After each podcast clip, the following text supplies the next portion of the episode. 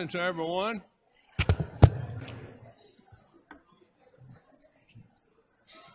Glad to see all of you here this morning. Welcome to our Sunday morning worship service at the Boone Church of Christ. We definitely appreciate your attendance today. Uh, a good crowd is coming in. We're looking forward to uh, a day that we've come to worship, and we hope that uh, we prepare our minds and be willing to participate in the worship service when it's appropriate. But thank you very much for being here today. Let's pray, please. Heavenly Father, we're thankful for the day you've given us. We thank you for the beauty of it that we get to see this morning. We, we thank you, Father, for the cool weather. We thank you for the sunshine. And Father, we, we're just thankful to be here on this day to worship. We're, we're thankful for the privilege we have to worship. And Father, we pray that we take it seriously. Father, we want to be pleasing to you. A congregation, our congregation here wants to be pleasing in your sight. We pray for each of those that's going to be participating in the worship service today. Particularly, we pray for Brother Ken as he brings a lesson to us. We pray that we'll gain knowledge, understanding that will help us in a daily life and the things that we should be doing. For it's in Jesus' name we pray. Amen.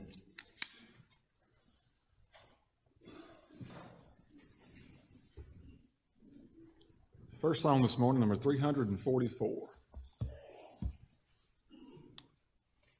Song closes out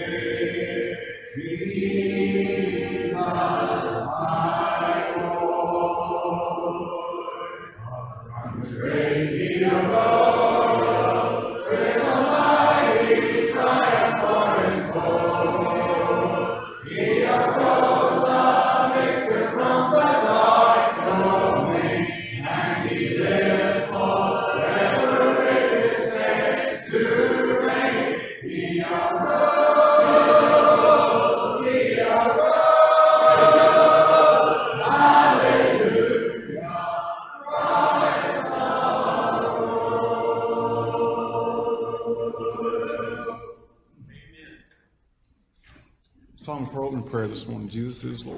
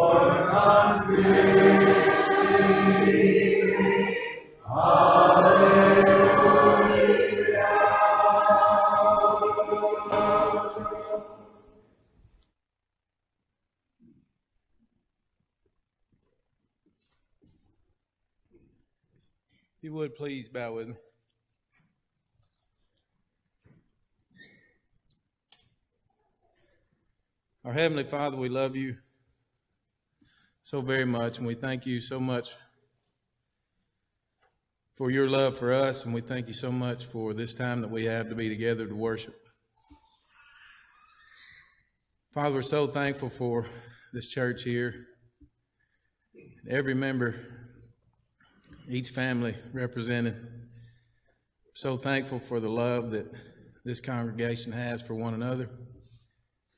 We thank you for all the work that's being done and all the, the good hearts and the good people here. I just pray that you would continue to give us strength, continue to give our leadership wisdom, and uh, just be with us as we try to carry out the work here. Father, we pray for those that are sick here in our congregation. We just ask your blessing be with them. And if it be your will that you would uh, that you would heal them and help them and all those going through difficulties. Father, we pray for our youth here. We pray for our children. I pray for our college ministry. That you be with these young people and give them strength as they go out into the world to be the right kind of people, be the people you want them to be. Pray for uh, those who are are teaching them and those who are involved, and just ask you to uh, to be with them and bless them. Pray all of us could be examples for our young people here. Father, we know how much you love us, so much you would send your only Son. We're thankful for your Son and his example and the example that he set while he was here. I pray that each of us would learn to love as Jesus loved as we go out into the community. We ask all this in your son's name. Amen. If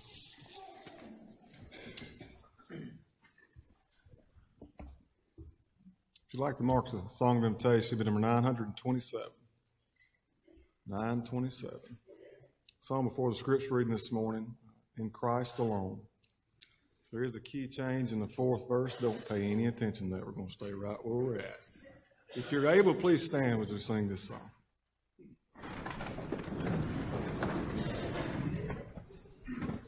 In Christ alone, my hope is found.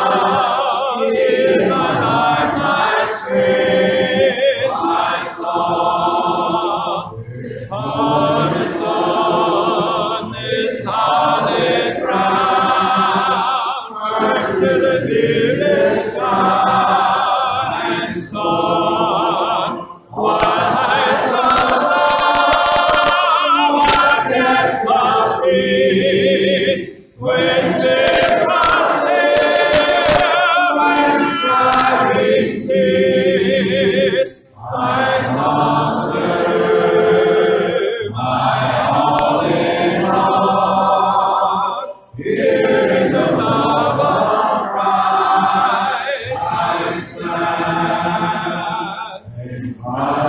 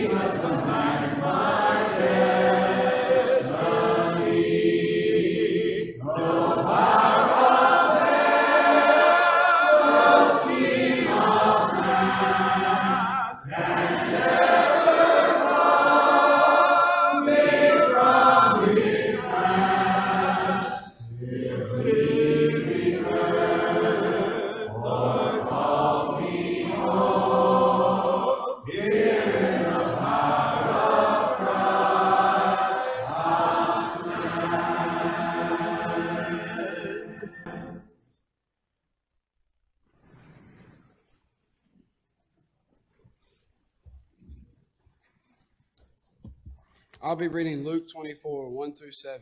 Luke 24, 1 through 7. I'll be singing the first, oh, reading the first through seventh verse. I'll be reading from the ESV version. But on the first day of the week, at early dawn, they went to the tomb, taking the spices they had prepared, and they found the stone rolled away from the tomb. But when they went in, they did not find the body of Lord Jesus. While they were perplexed about this, behold, two men stood by them, dazzling in dazzling apparel. And as they were frightened and bowed their faces to the ground, the men said to them, Why do you seek the living among the dead? He is not here, but he has risen. Remember how he told you while he was still in Galilee that the Son of Man must be delivered into the hands of sinful men and be crucified, and on the third day rise. Thank you.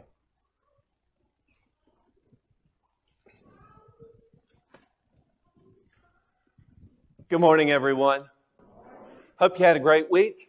We're looking forward to some wonderful things today from God's Word. This sentiment from verse 6 He is not here, but is risen. That's fundamental for us. Today, we're going to explore just how precious that statement truly is. Before we start, let's pray together.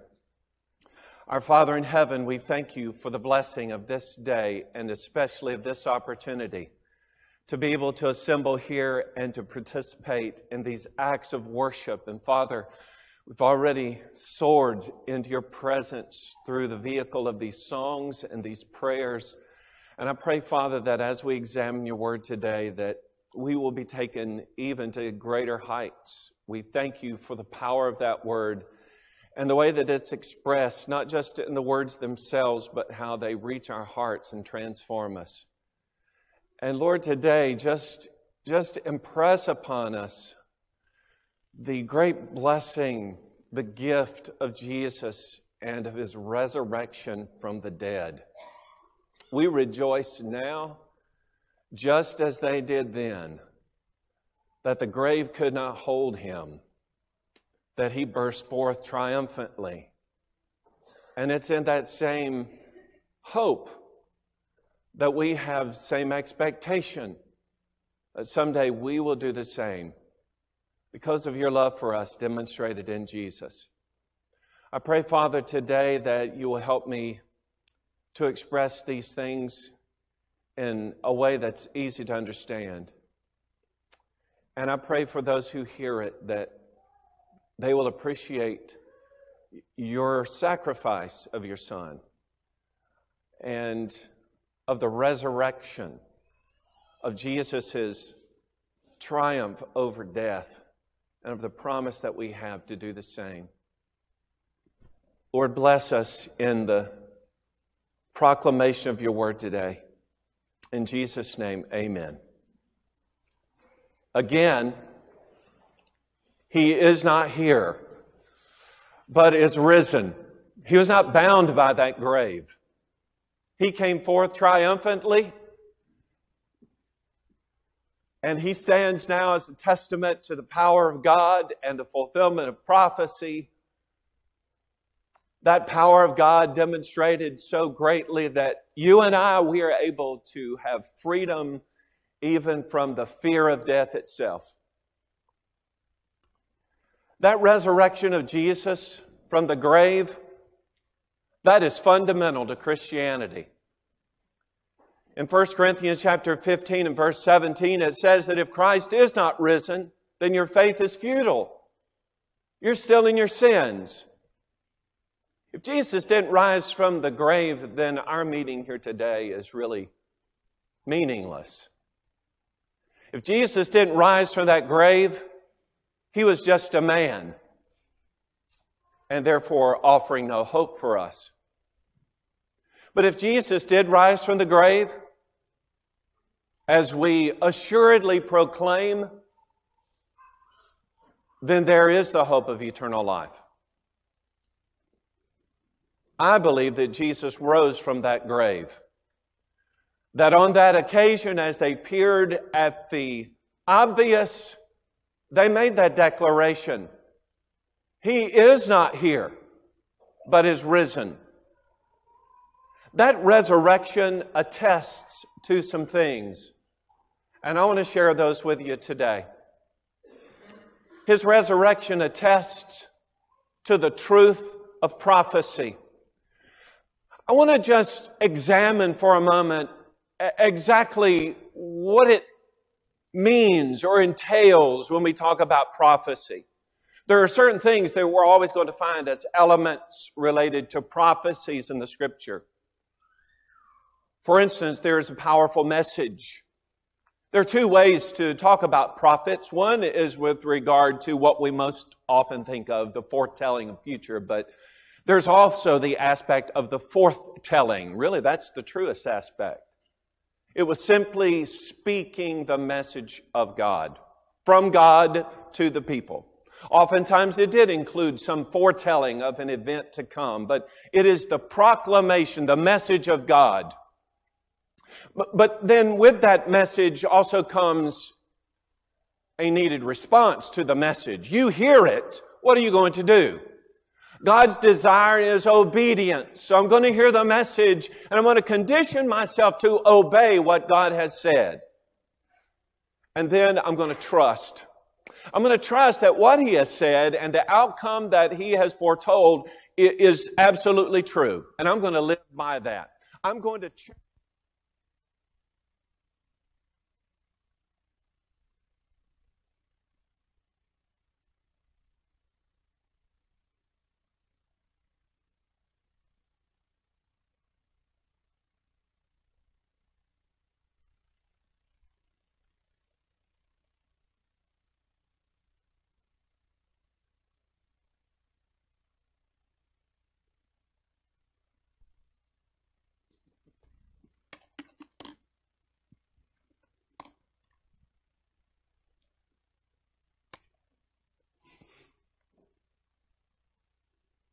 Well, that was fun.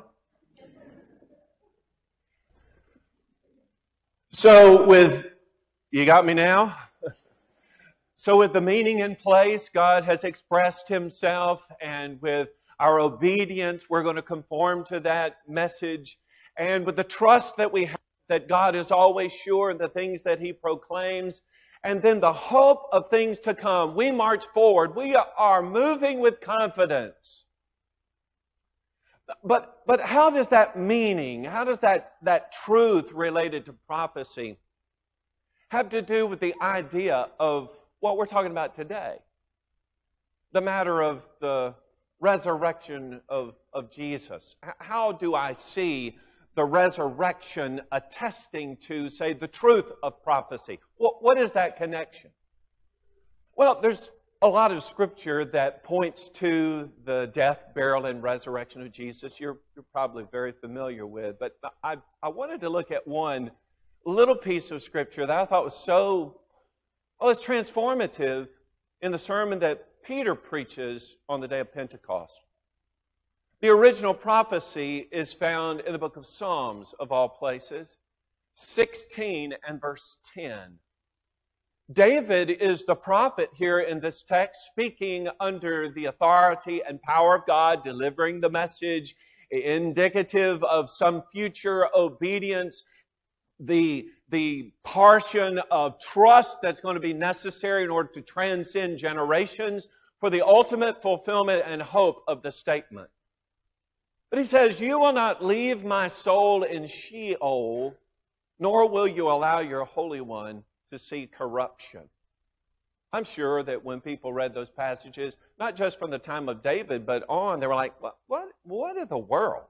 You know, what, what is David talking about that God wouldn't leave his soul in Sheol in the place of death? What, what is he talking about? His flesh would not see corruption. And Peter kind of going on those question marks that must have been around for generations and that great sermon that he preached on the day of Pentecost, the gospel is being proclaimed. We're coming to a grand conclusion. And here's the conclusion.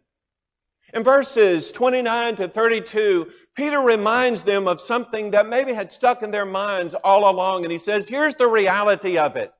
You know, as regards our patriarch David, the truth is that he is dead and buried. And you and I, we can go see his tomb today. It's with us. But he said the reality is that David was a prophet. And God had made a promise. He had sworn an oath to David.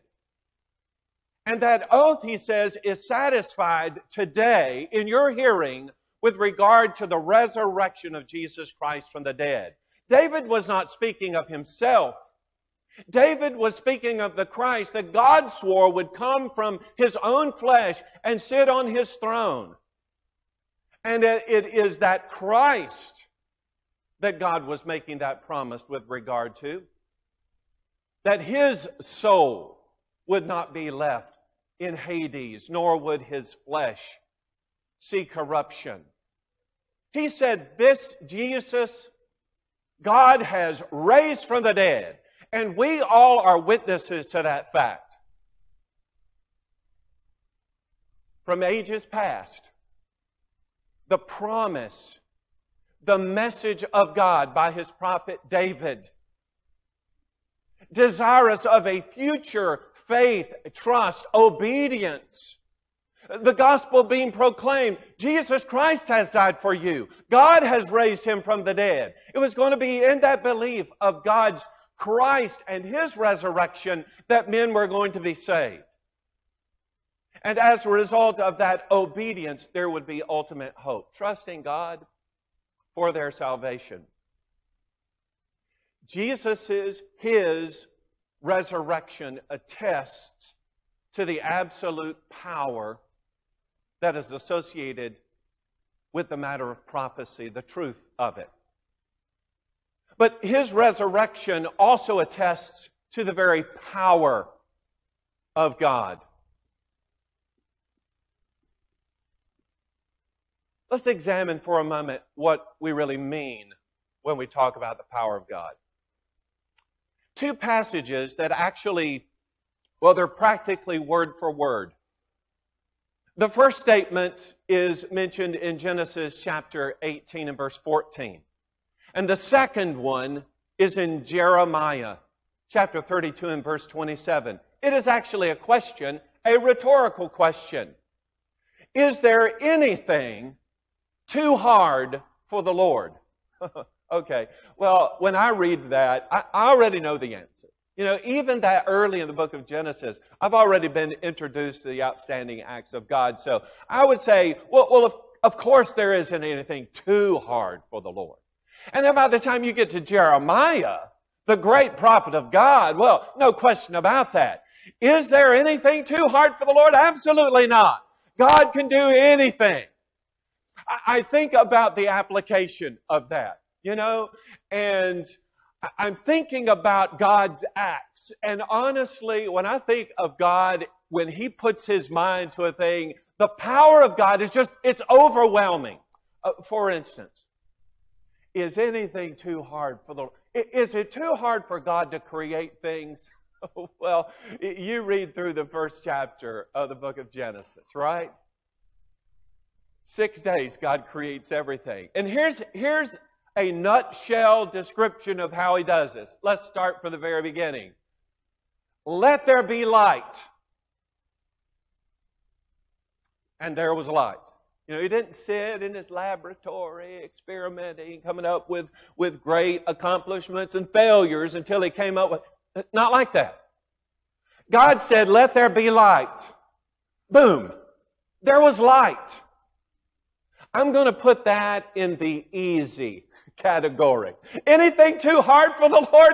Seriously? Let there be light and there was light. That's easy for God. We could go every single day. God speaks it. It comes into existence. Easy. But let's put this thing in a form as regards Jesus. So God says, let there be Calvary. And there was Calvary. But Ephesians chapter 1 verse 19 says that that happened according to the exceeding greatness of his power. It's easy for God to say, let there be light, and there's light. But it was a hard thing for God to say, Let there be Calvary. Because in Calvary, there is the offering up of his son. In Calvary, there's the offering of his son to leave the glory of heaven and to come here. A world that needed a Savior, necessarily then a world filled with sin, corruption. It's a hard thing requiring the exceeding greatness of His power to send His Son to come here, to live among us, and then to die on a cursed tree. And then with all the power and the might of God resurrecting Him from the grave for men who are undeserving of that gift.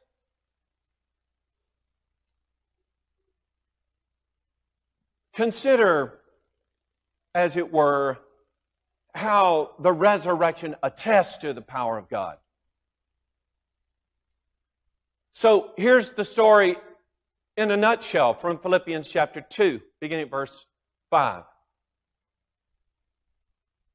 Let this mind be in you, which was also in Christ Jesus, who being in the form of God did not consider it robbery to be equal with God, but made himself of no reputation, taking the form of a bondservant and coming in the likeness of men, and being found in appearance as a man, he humbled himself, became obedient to the point of death, even the death of the cross.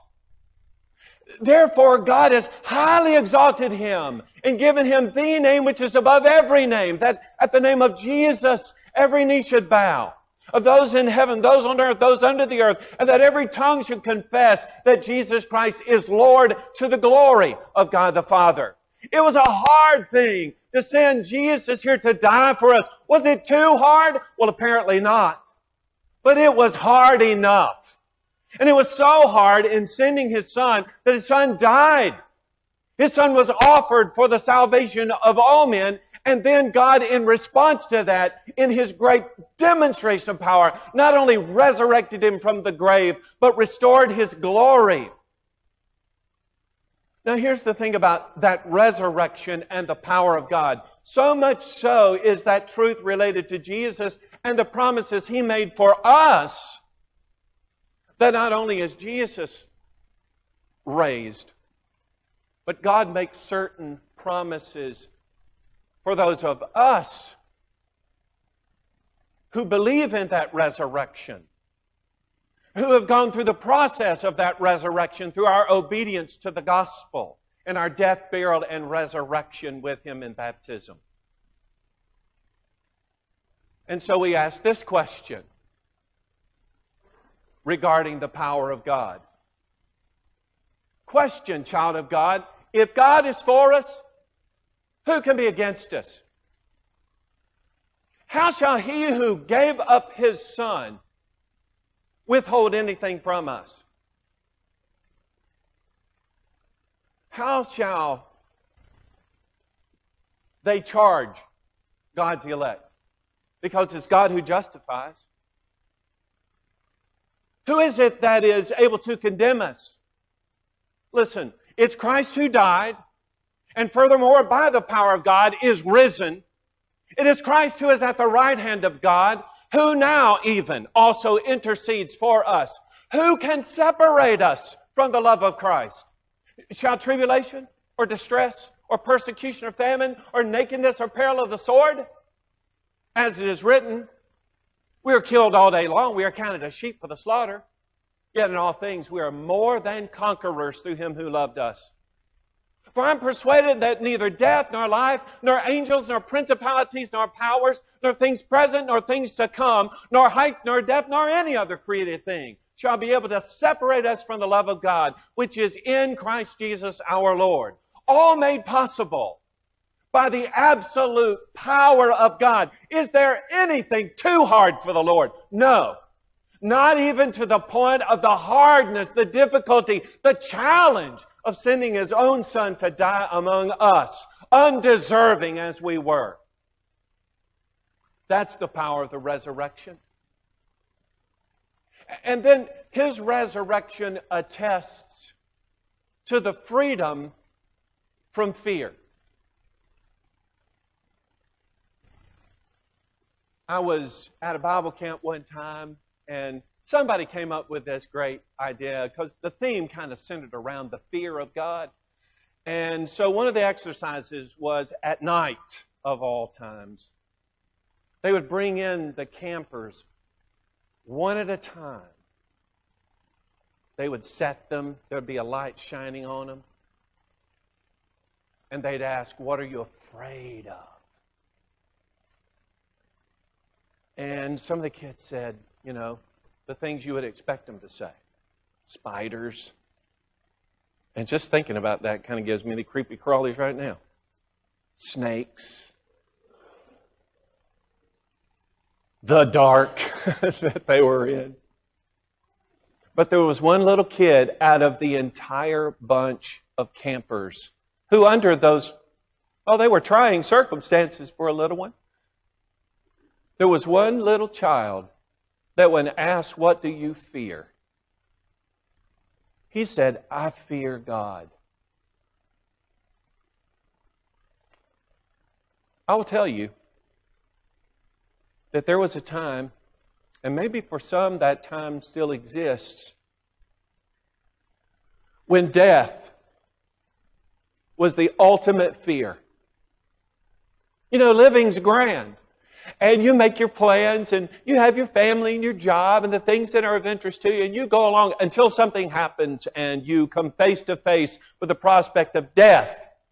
For many, for the majority of time, facing death and being in sin meant that there was no hope. Can you imagine facing death with no hope? That is a terrifying prospect to know that I would enter into eternity owning, responsible for my sin in the face of a God who cannot stand sin. I would be terrified at the very idea of dying under those circumstances. But, but even today, many people, even children of God, who should have the hope and the expectation of eternal life, still, still have a kind of fear or a loathing of death. And maybe it's a natural thing. I'm just, maybe it's not so much I fear eternity as it is I fear what leads up to death. You know, oftentimes the pain and the anguish or uh, the long illness or the injury. Jesus died so that despite what we experience here, that we might have a great hope regarding what's to come. I know that when I go from this life to the next, that I'm not going alone. That the one who's already been through death and overthrown death is able to walk with me through what we call the, the valley, the, the dark shadows of death we have a shepherd who leads us through. Uh, maybe that's why Psalm 23 is such a popular text at a funeral. You know, it doesn't, it doesn't benefit the person who has passed from this life to the next, but it sure does offer consolation to those of us who remain, right? The Lord is my shepherd. I shall not want. He makes me to lie down in green pastures. He leads me beside the still waters. He restores my soul. He leads me the paths of righteousness for his name's sake. Yea, though I walk through the valley of the shadow of death, I will fear no evil, for you're with me. Your rod and your staff, they comfort me. You prepare a table before me in the presence of my enemies. You anoint my head with oil, my cup runs over. Surely goodness and mercy shall follow me all the days of my life, and I shall dwell in the house of the Lord forever. Lord, I'm trusting you. But listen, that trust, because of the resurrection of Jesus Christ from the dead, gives us a freedom over the fear of death. When the apostle Paul talked about it in 1 Corinthians chapter 15, verse 51, he says, Behold, I tell you a mystery. We shall not all sleep but we shall all be changed in a moment, in the twinkling of an eye, at the last trumpet. For the trumpet will sound, and the dead will be raised incorruptible, and we shall be changed. For this corruptible must put on incorruption, and this mortal must put on immortality. So when this corruptible is put on incorruption, and this mortal is put on immortality, then shall be brought to pass the saying that's written Death is swallowed up in victory. Oh, death, where's your sting? Oh, Hades, where's your victory? For the sting of death is sin, and the strength of sin is the law. But thanks be to God who gives us the victory through our Lord Jesus Christ. Jesus put all of that aside. And when we walk with Him, eternity is our expectation. It is our expectation. And even facing death, we ought to be fortified. Jesus, as he was facing death, seems to be offering consolation to his disciples who are rended in their hearts, O Lord. But in John chapter 14, here's what he says Let not your heart be troubled. You believe in God, believe also in me. In my Father's house are many mansions. If it were not so, I would have told you. I go to prepare a place for you. And if I go to prepare a place for you, I'll come again and receive you to myself, that where I am, there you may be also. For where I go, you know, and the way you know. Thomas said to him, Lord, we don't know where you're going. And how can we know the way? And Jesus said, I am the way, the truth, and the life. No one comes to the Father except through me. You and I, we are, we are beneficiaries of the resurrected Jesus, the Christ, the Son of God. In our obedience to the gospel, we have the promise of eternal life in our faithful walk with Him. Here's the truth He is not here, He is risen. He has come forth triumphantly out of that grave. And 1 Corinthians chapter 15 verse 20 tells us that he is the first fruits of those who have fallen asleep. He may be the first, but he won't be the last. And you and I will follow in those same footsteps into eternal life. If you're a child of God today, you ought to have every confidence in your relationship with Jesus. You trust in the prophecies that have been made concerning him and their fulfillment. You trust in the almighty power of God. And you don't have fear. You have freedom from the fear of death in anticipation of life eternal. If you're a child of God, you ought to hold that. If, if you don't, there are things standing in your way of that absolute confidence, then today's the day to repent of those things that are standing in the way. Today, repent, confess. Let us encourage you and pray with you. Let's be certain that we can have that confidence through the resurrection of Jesus. And if you're not a child of God today, it is that very resurrection that gives the promise of the forgiveness of sins. That's why he died to begin with. Today, you can go through the semblance of the death, burial, and resurrection of Jesus. If you believe He's the Son of God and that God raised Him from the dead, if you're ready to turn away from your sins in repentance, confessing that faith, be buried in water, have your sins washed away by the blood of Jesus, rise up in newness of life, the same resurrection as demonstrated with the power of God and the resurrection of Jesus Christ to eternal life. That can be yours. And someday, when you face death, it will just be the transition from one life to the next, to eternal life with the Father. If that's to be yours today, have courage and respond. Why don't you come if you need to while we stand together and sing? Jesus, wait, wait, He will refuge and be.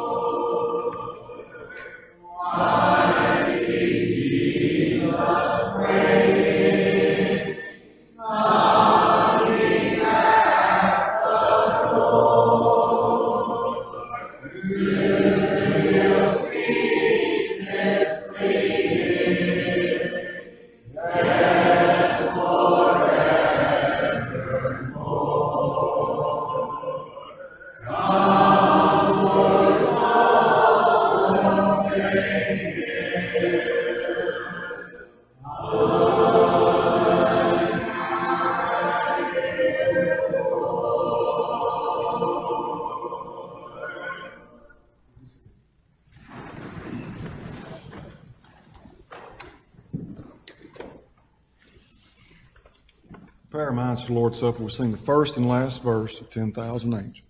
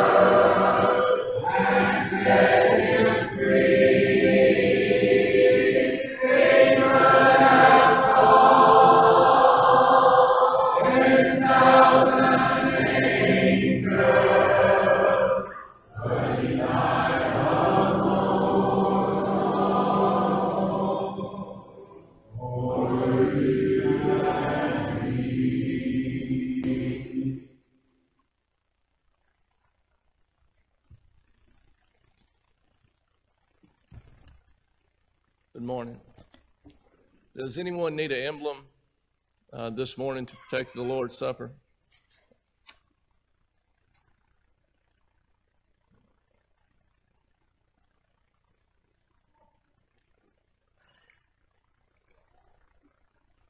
Our text this morning is in Matthew chapter 26, beginning in verse 26, and this is the Last Supper scene, Jesus with his disciples. In verse 26, it says, As they were eating, Jesus took bread, blessed and broke it, and gave it to the disciples, and said, Take, eat, this is my body. Then he took the cup and gave thanks, and gave it to them, saying, Drink from it, all of you. For this is my blood of the new covenant, which is shed for many for the remission of sins.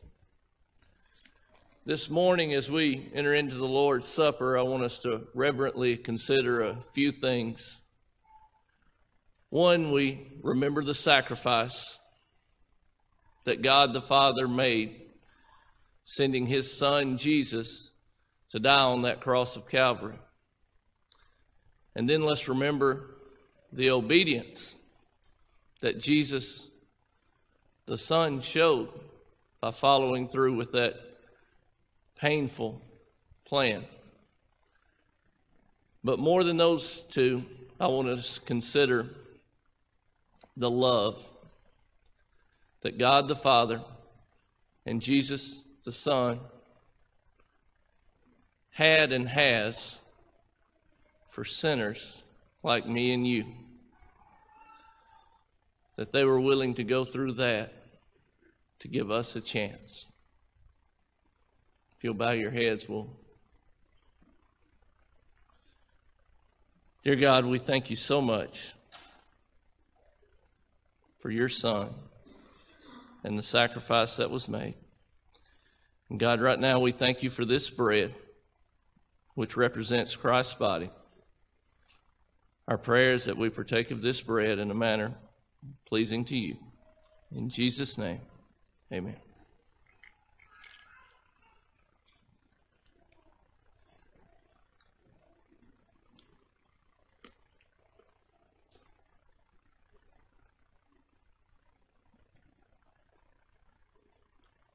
Bow with me. Dear God, we also thank you right now for this cup, which represents Christ's blood that he shed on the cross of Calvary. Our prayer, God, that we partake of this in a manner that's pleasing unto you. In Jesus' name, amen.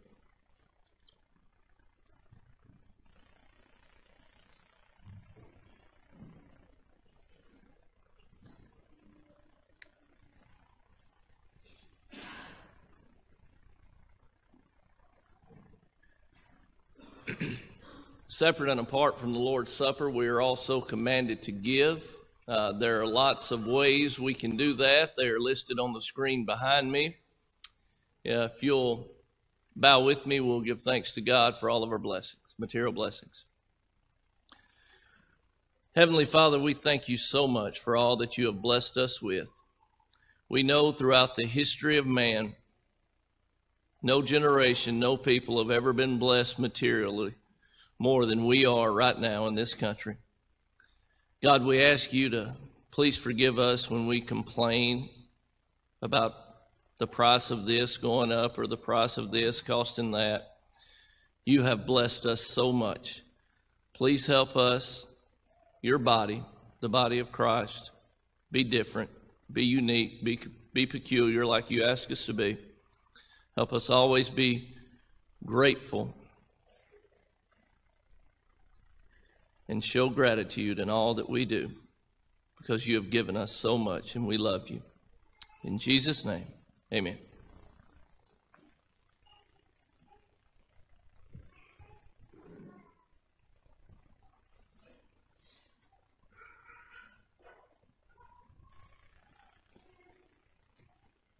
Good morning. Had 305 in attendance this morning. Uh, if any of you among that number are visitors, we are glad to share this morning's service with you and invite you to come back any opportunity you have. I did not have any additional announcements handed to me this morning, but for the benefit of those that may still be viewing us online at home, I'm going to go over those announcements that are in our bulletin. As always, be mindful of those prayer lists, the people that are on that. Devotion at Landmark Nursing Home and Rehab is today at 4 o'clock. If you're willing to help with this ministry, please see Jim Estes. Uh, lads leaders today, there'll be song leading and songs of praise. We'll meet in the TAC following morning service. Uh, leaders Jeremy and Leanne Jones. Also, Bible Bowl will be at 4:15 p.m. downstairs in the conference room. That leader's Michelle English. Uh, Lads leaders Wednesday gifts are at 5:45 p.m. in room 106. This is for all girls, 6th through 12th grade. You do not have to be registered in Lads to Leaders to participate in this class, and that leader is Carrie Parson. This week's food pantry item is canned soup, Pop Top type. And also a reminder that our Thanksgiving service will be Tuesday, November the 23rd at 7 o'clock. And also our annual ladies ornament exchange is set for December the 2nd at 5:30 p.m. at the home of Brandon and Rebecca Elliott. All ladies are invited to bring an ornament to exchange and your favorite holiday finger foods. That's all the announcements I have this morning. If you'll bow with me, I'll dismiss us in prayer. Heavenly Father, we once again thank you for the opportunity we've had to come and worship you and study your word through song and praise. Father, we thank you so much for Brother Ken and the message he brought to us this morning. We're so thankful for him being a part of our family. Father, we ask you to continue to be with the elders of this church that they may continue to lead us in a way that will be pleasing unto thee. Father, be with each and every one of us as we go throughout this upcoming week that we may live and work and play an example that will be pleasing unto thee. Most of all, Father, we thank you for your Son Jesus, who died on the cross that we might have forgiveness for sins and an opportunity of home in heaven with thee one day. It's through his precious name we pray. Amen.